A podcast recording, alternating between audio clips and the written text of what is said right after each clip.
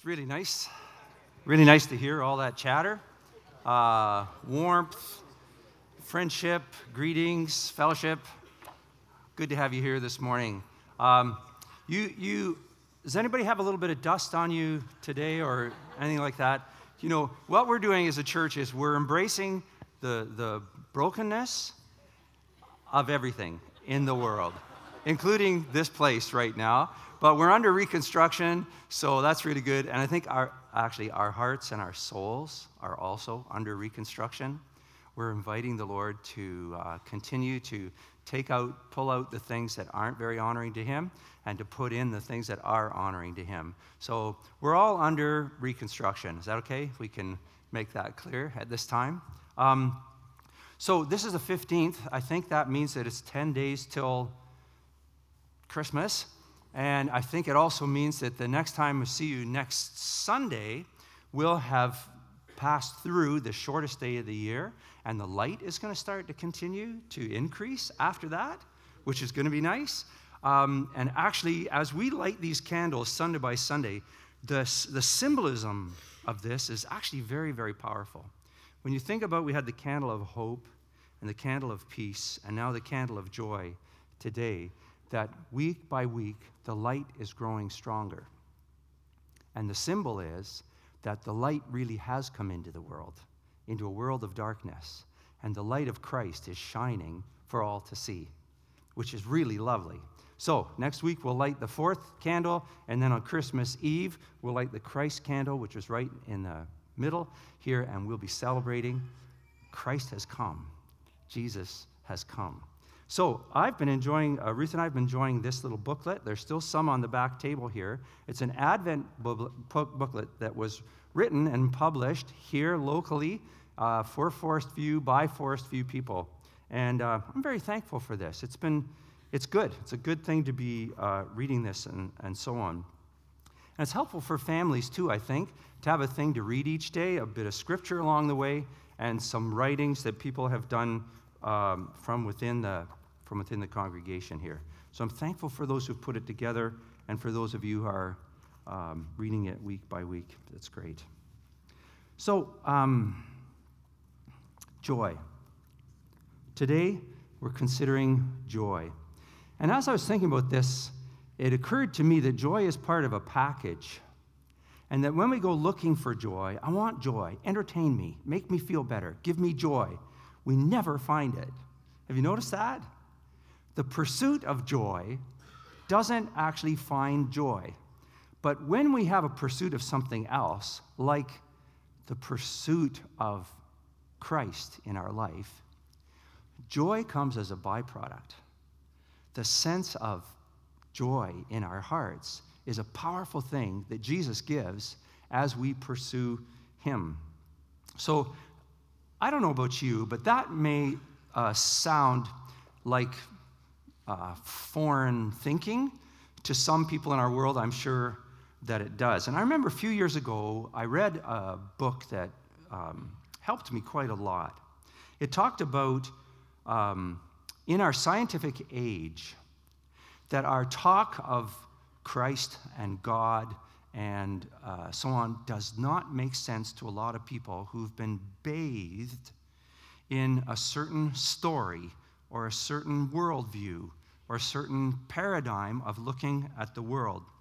And what this author said was that in North America, at least, there are two major worldviews at this time, or two stories that we find ourselves in. And the first story goes like this Once upon a time, the universe banged into being for no reason, for no purpose, and with nobody behind it. And someday, the whole universe will run out of energy, and then all will end. And there'll be no one left to remember that we even existed. And in the meantime, we live, we die, uh, we work, we marry or we don't marry, we have kids or we don't have kids, and eventually um, we die. And that's about it. And, you know, I was a science teacher for 12 years, And I'm afraid that that is what is being taught in a lot of our schools that there is no God. And I'm not, I, this is not the creation evolution argument. That's not what we're talking about. We're talking about is there anyone behind the way the world has grown and developed? The, the world that we have just now. So, story number one is about that. There's nobody behind the universe as we see it. Story number two is quite different. It begins with the Creator, it begins with God who designs the universe and who brings it about, who causes everything to happen, and who loves everything that, that the Creator has made, especially somehow or other human beings on this little bluish green planet. That God loves men and women, just like us here. And the Creator reached out in many ways to the people on this planet, but basically our arms were sort of folded. We weren't much interested in Him. So what He did was He came here. He came here. And he lived his life in an incredibly wonderful way. He reached out to all people, great and small, whatever color, whatever language, whatever background. He reached out to all, seeking relationship. And he still comes seeking relationship. And he promises that those who believe in him and begin to follow him find a new kind of life right here on the planet. And as a huge, huge bonus, find eternal life when we die, to live with Him forever in a much better place, which we call heaven. Now, these two stories are really different, would you say? And at least one of them has to be false. They can't both be true. You still with me here? At least one of them has to be false. So if story two is false about the Creator and his son coming here and giving life and this kind of thing, if story two is false, then the way we live our lives doesn't really matter. Really, we're just an accidental meeting of a sperm and an egg. And we're going to live for a while and we're going to die, and that's all there is. And when you die, not only can you not take it with you, there's no place that you'd be going, and there's no you to go there anyway if story two is false. But if story two is true, that changes everything about the Creator and His Son coming here to give His life and to give us life. There is a God, if story two is true. There is a God who gives us life and who wants to relate to us and wants to know us and wants to give us the kind of joy and life that he had planned all the way along. Jesus is this centerpiece of all of life. He's the God who's come in the flesh to win us, to bring us into his family. So, what if, in broad outline, what I've just told you about story one and story two, this story two about Creator God actually describes the situation of life as it really is. I'm not just asking you to pretend that story two is true. Sometimes people think, you know, people just like to follow Christianity because it makes them feel better, or maybe they think that when they die they're going to go to heaven, or it's a comfortable thing when somebody dies. I'm not asking you to pretend that this is true, but to consider what if this is actually, really accurately, substantially, profoundly, powerfully, definitely, factually, fully, finally true. There is a creator God who has come here to our planet and has come to give us life. This is what we celebrate at Christmas time, isn't it? This is the meaning of Christmas. And so we've been reading here in this about uh, joy. If you were to read the reading for today, written by Craig Featherstone, thank you, Craig. Part of this is so, how does this work about joy coming into our life? How does the birth of Jesus fill us with great joy?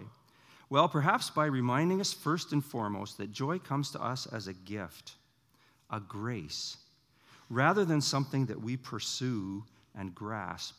All our chasing of joy simply leaves us tired, disillusioned, and cynical. This joy comes to us as a baby wrapped in swaddling clothes and lying in a manger. But that's just the beginning, because ultimately the birth of Jesus is the inbreaking of God into our world, reminding us that God is truly and forever for us, reminding us that God is with us, that God is acts faithfully, regardless of our circumstances, that God will never leave us alone. You see, the incarnation of God is the proof that God acts in surprising ways, that God is not aloof or distant, but instead he continually moves into our neighborhood to meet us where we are and as we are. The beautiful news of God caring about this planet and all the people on this planet and calling us to come to know Him.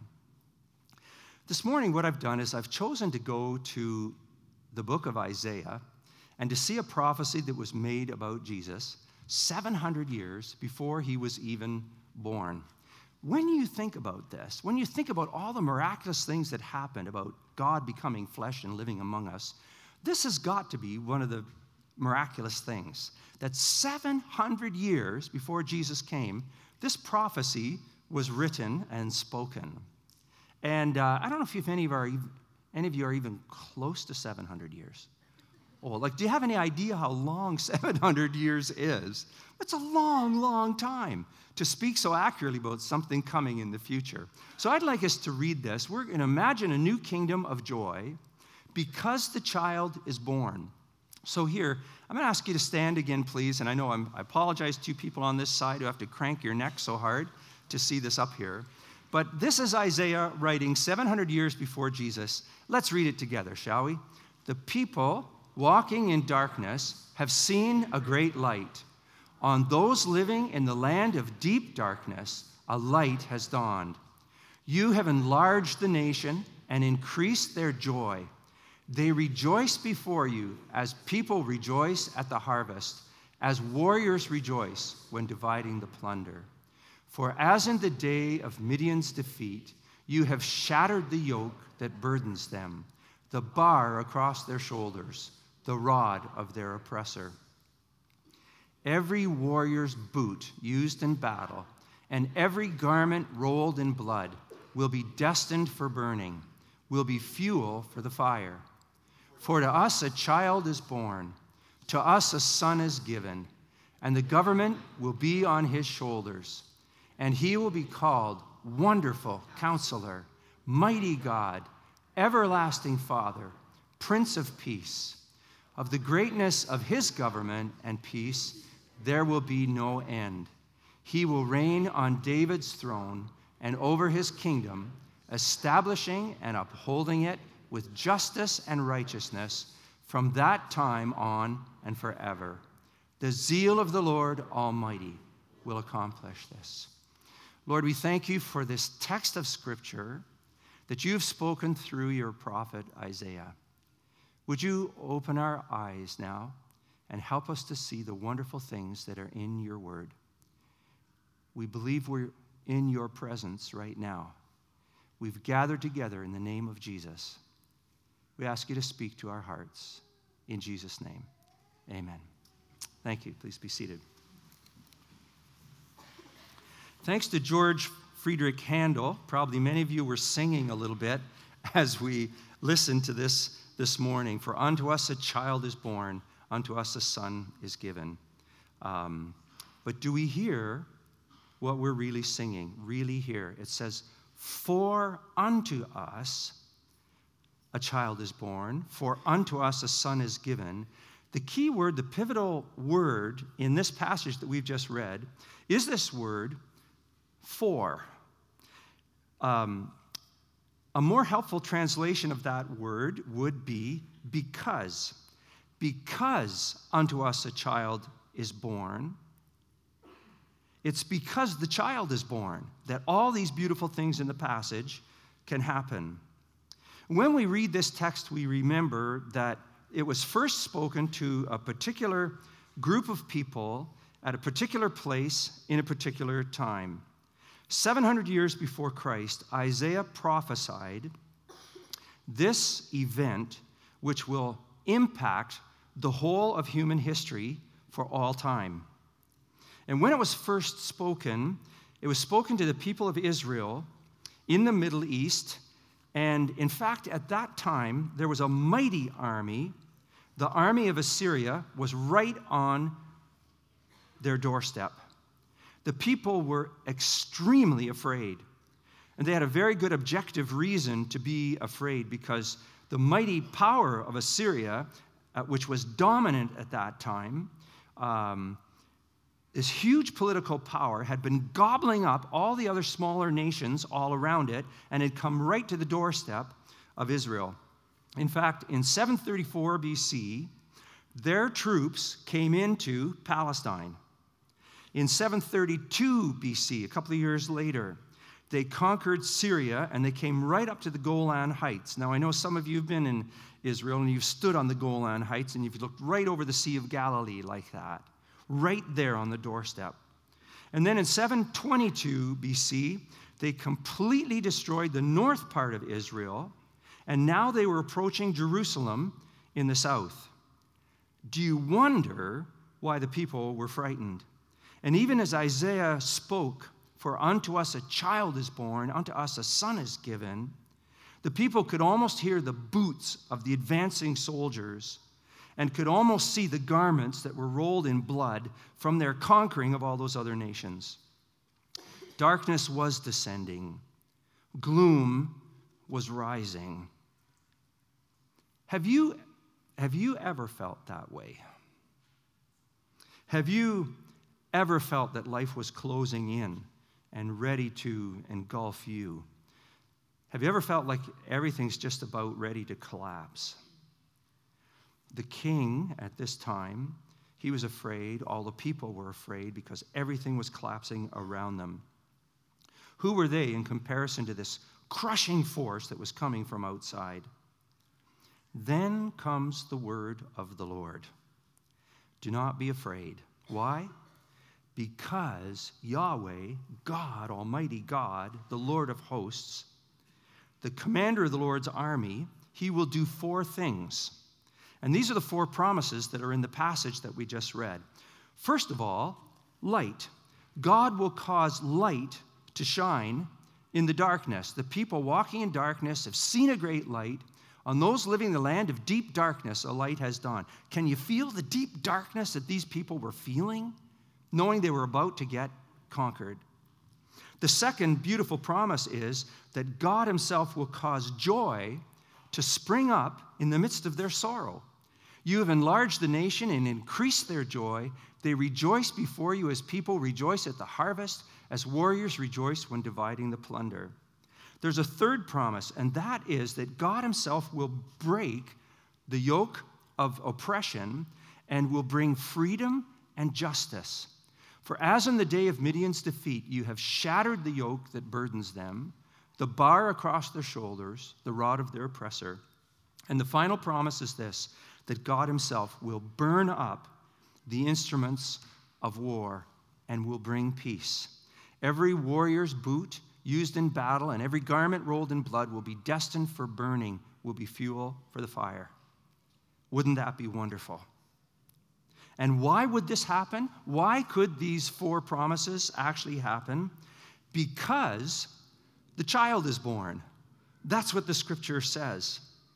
It's not because the king of Israel has a great battle plan or because they can call on an ally to come in and deliver them, but it's because a child is born and a son is given. It's absolutely because of the child.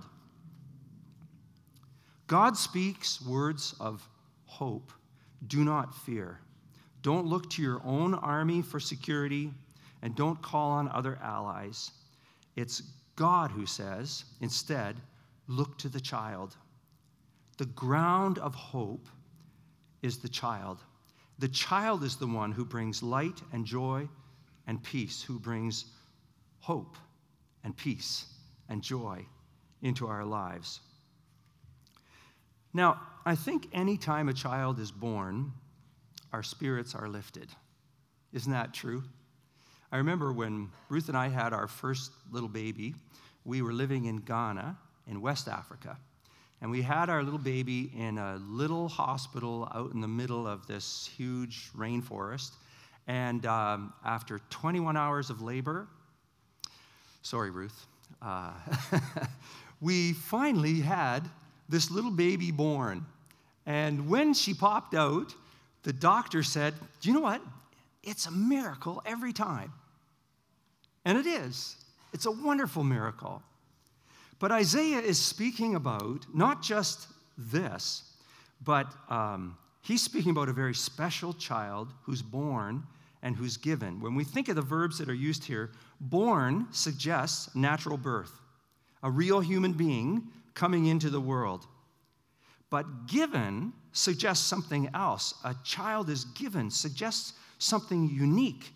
Given by whom? Suggests a special act by Creator God.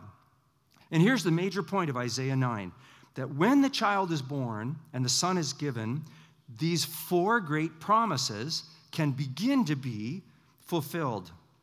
When the child is born, light will shine in darkness.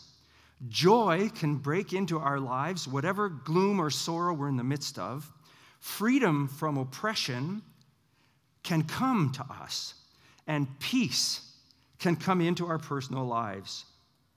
So the question then is who's the child and who is the son? Unless he's born, the four promises cannot be realized. Well, look at the names that are given to the child. Could, every, could ever a mere human live up to these kind of terms? First of all, wonderful or wonderful counselor. Wonderful is a, you, a word that Isaiah only uses to refer to Almighty God. And what he means is that when you look at him, you're, you're filled with wonder, you're filled with awe. Sort of like the first time you see the Rocky Mountains, your mouth kind of drops open, you go, oh, amazing. So, this coming of this child fills us with wonder and awe wonderful. Also, that he's counselor, a wonderful counselor, someone who we can turn to for wisdom. This wonderful counselor embodies insight and discernment and wisdom and shows us the right way to live, to find the best life that God has for us. He leads us into the very counsel of the living God. Wonderful counselor. Also, mighty God wait a minute. The term that Isaiah uses here, he only uses of the living God. How can this little baby that's coming, this child that's born, how can this be the mighty God, the hero, the champion, the strong one? This child will possess the very strength of God and be a deliverer. Mighty God. It sounds like God Himself is coming into the world. If you can put yourself in the, the shoes of these people 700 years before Jesus to say, What could God be coming into the world? He's called Everlasting Father, literally the Father of all eternity. So he's the same yesterday and today and forever. This one is coming into the world in this little baby, in this little child. The one who is the source of life will be born as a little baby. A child will be born. Do you feel the paradox of this? And finally, he's called the Prince of Peace, the ruler of Shalom. The powerful Hebrew word, Paul helped us think about this last week. Peace, Shalom, the goodness of God coming into our lives, taking the pieces of our lives and putting them together into a whole. It's wholeness, it's health, it's well being. Primarily, the Prince of Peace brings us then the presence of God, His love, His glory, His grace, His mercy extended to us. This child brings peace because he is peace. So people waited 700 years. And finally, the child was born and the son is given. Then it happened, Bethlehem of Judea, a time when Caesar Augustus thought that he was ruling the world. In a village under the occupation of foreign forces, the sky is filled with angels. There's an angelic army, and they're singing glory to God in the highest, peace on earth. Because the child is born, because the son is given, because wonderful is born, counselor is born, the mighty God, the everlasting Father, the Prince of Peace is born to us. Finally, the Son is given. And what a scene it is! Wonderful, lying in a manger. Counselor, at the mercy of sinners and an angry king. Mighty God coming in as a helpless infant, unable to even feed himself. The Father of eternity, held in time by a young virgin. The Prince of Peace, born into a violent, war torn part of the world. And do you see what it means? In, in light of Isaiah chapter 9, do you see what Christmas means? The four promises can now be realized for us. Everything promised before can now be experienced. Let's look at them. First of all, light. The people who walk in darkness will see a great light because the child is born. Darkness, my friends, does not have the final say. Jesus is the light of the world. He shines in the darkness, and the darkness cannot overcome his light. Never again will the world be in total darkness because Jesus is the light. He exposes the lies of Satan, he overcomes illusions. He brings his light into our darkness. He brings the truth of God to us. I know he's done it for me. He's taken me out of a time of darkness and confusion and set me on a path which I'm so thankful for. Because the child is born. Isaiah's not saying that darkness eventually gives way to light. It's not an automatic evolutionary process. Left to itself, actually, darkness gets darker. But it's because the child is born that the light shines. It's because Jesus is who he is that darkness can never extinguish the light again. Joy. Look at this.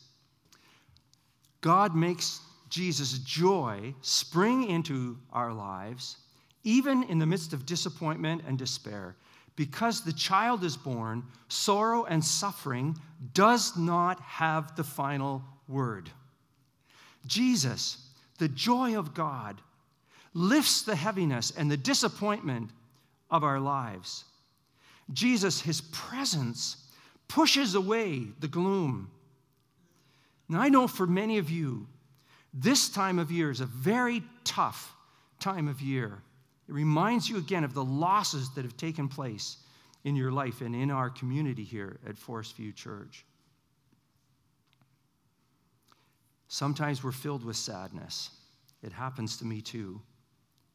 I encourage you to do what the scripture tells us, what God tells us to do here to look not at our disappointments, our broken dreams, and our losses, but to look at the child who is given, to look at the son who is born, to look to Jesus. For when we see him, joy begins to break into our gloom. Because Isaiah is not saying that sorrow eventually gives way to joy. It's not an automatic evolutionary thing. Left to itself, sorrow actually gets deeper. But it's because the child is born that joy breaks into our gloom. It's because Jesus is who he is that sorrow can be turned into dancing. Look at the third promise that's freedom. That God will break the yoke of their burden, and God makes Jesus' freedom break through our addictions. Because the child is born, oppression, bondage, addictions do not have the final word. Jesus, the mighty God, can set you free. How we need this in our time. North America, I believe, many North Americans, many Canadians are in bondage, not to a superpower like Assyria, but to a superpower like addiction. Because the child is born, bondage does not have the final word. Because the Son is given, addictions can be broken. Jesus is stronger. He can break the power of alcohol addictions, of pornography, of whatever addictions there are. Jesus, the champion, the freedom giver, he can free us from terrible memories of things that have been done to us in the past. He can work that healing. He can free us from the gripping guilt of things that we may have done, sins that we have done. He can free us from bitterness, from self pity, and from poor self esteem. He comes to set the captives free. Praise God. Because Isaiah is not saying that bondage eventually gives way to freedom, it's not an automatic evolutionary thing. Left to itself, addiction leads to death. But it's because the child is born, because the Son has been given, that freedom comes to us. It's because Jesus is who he is that the chains can fall off. Praise God for this. And finally, his final promise is this promise of peace. Because the child is born, hostility and strife do not have the final word. Jesus breaks hatred and violence and discrimination. When Jesus walks into the, the war torn parts of our life. He brings genuine peace. I'll never forget the picture of a group of men and women from all over the world, uh, very, very different, different uh, colors, different ethnic backgrounds, different language.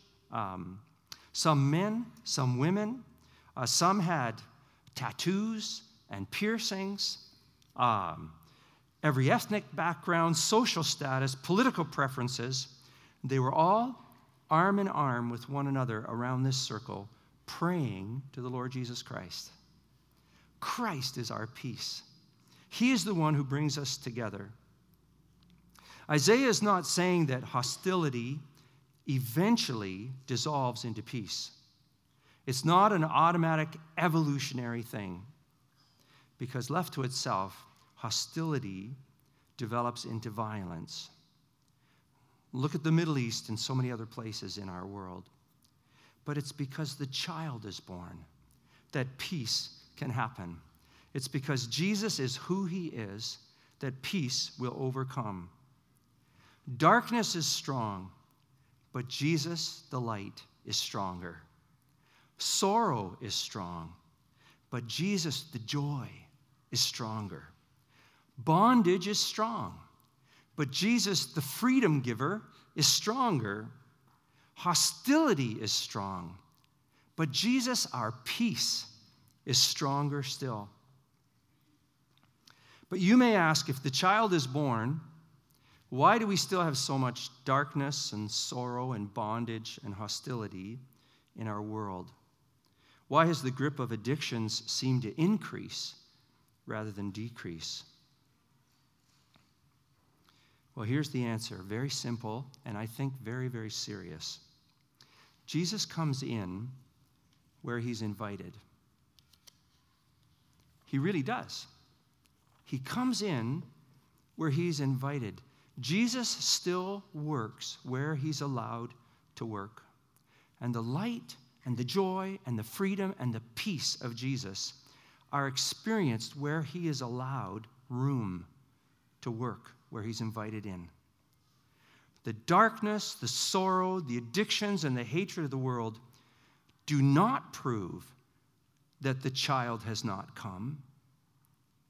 They declare that the child has not been given access to human hearts.